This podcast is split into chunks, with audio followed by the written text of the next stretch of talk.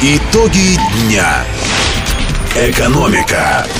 Здравствуйте, в студии Владимир Колодкин. Я расскажу о наиболее заметных событиях этой среды в бизнесе и в экономике.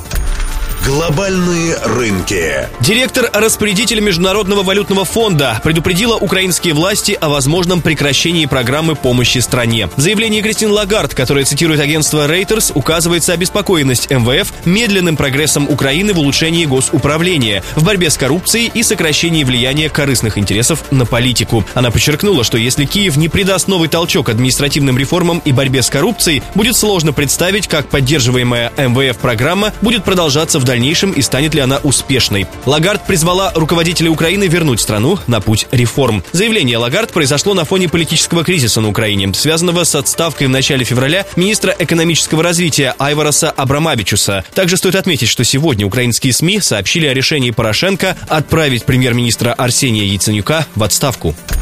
Внутренний рынок. Инвестиционное подразделение Альфа-Групп А1 подало иски к крупнейшему в стране производителю индейки компании Евродон, а также ее основателю и совладельцу Вадиму Ванееву. Три иска зарегистрированы в картотеке Ростовского арбитражного суда девятого февраля, сообщают «Ведомости». В двух ответчикам указано общество с ограниченной ответственностью Евродон, в третьем лично Вадим Ванеев. Истцом во всех случаях выступает Brimstone Investments Limited. Эта кипрская компания владеет сорок процентов долей в Евродоне. На прошлой неделе Неделе. У нее сменился собственник. Ее приобрело инвестподразделение Альфа-Групп, компания А1, у прежнего владельца Фарита Газизулина, члена Совета директоров Газпрома и экс-министра имущественных отношений России. В исковых заявлениях А1 утверждается, что бизнесмен Вадим Ванеев взял кредиты на принадлежащие ему компании у Внешэкономбанка и Россельхозбанка на общую сумму порядка двадцать четыре миллиарда рублей. По словам представителя А1, инвесткомпания требует признать обе сделки недействительными, так как эти кредиты Кредиты были выданы компаниям Ванеева с многочисленными нарушениями корпоративных процедур одобрения подобных сделок. Другим нарушением условий получения кредитов стала передача части средств, полученных по кредитам самого Евродона, компаниям, принадлежащим Ванееву лично, отмечает агентство Prime со ссылкой на источник, близкий к руководству Евродона. Вадим Ванеев сложившуюся ситуацию пока не комментирует.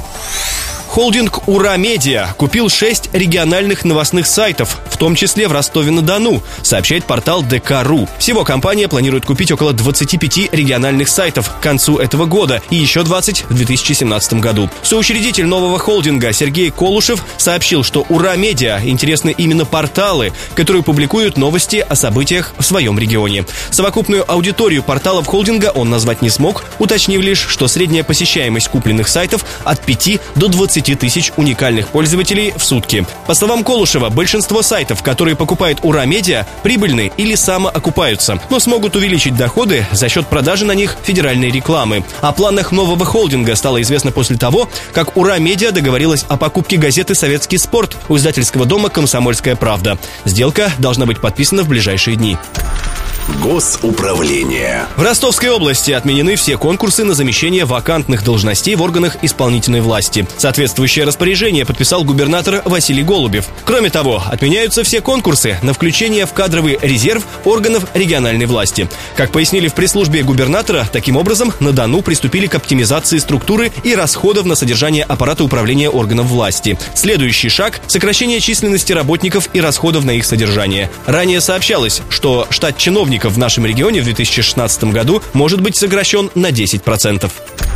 Индикаторы. Официальные курсы доллара и евро, установленные Банком России на завтра, одиннадцатого февраля, продолжают расти. Европейская валюта поднялась на один рубль восемнадцать копеек до отметки восемьдесят девять рублей двадцать две копейки. Официальный курс доллара прибавил два рубля шестьдесят одну копейку и составил семьдесят девять рублей семь копеек. Это были основные итоги дня в экономической жизни мира, страны и нашего региона. Над выпуском работали Владимир Колодкин и Виктор Ярошенко. Очередные итоги мы подведем завтра в семь вечера. Итоги дня. Экономика.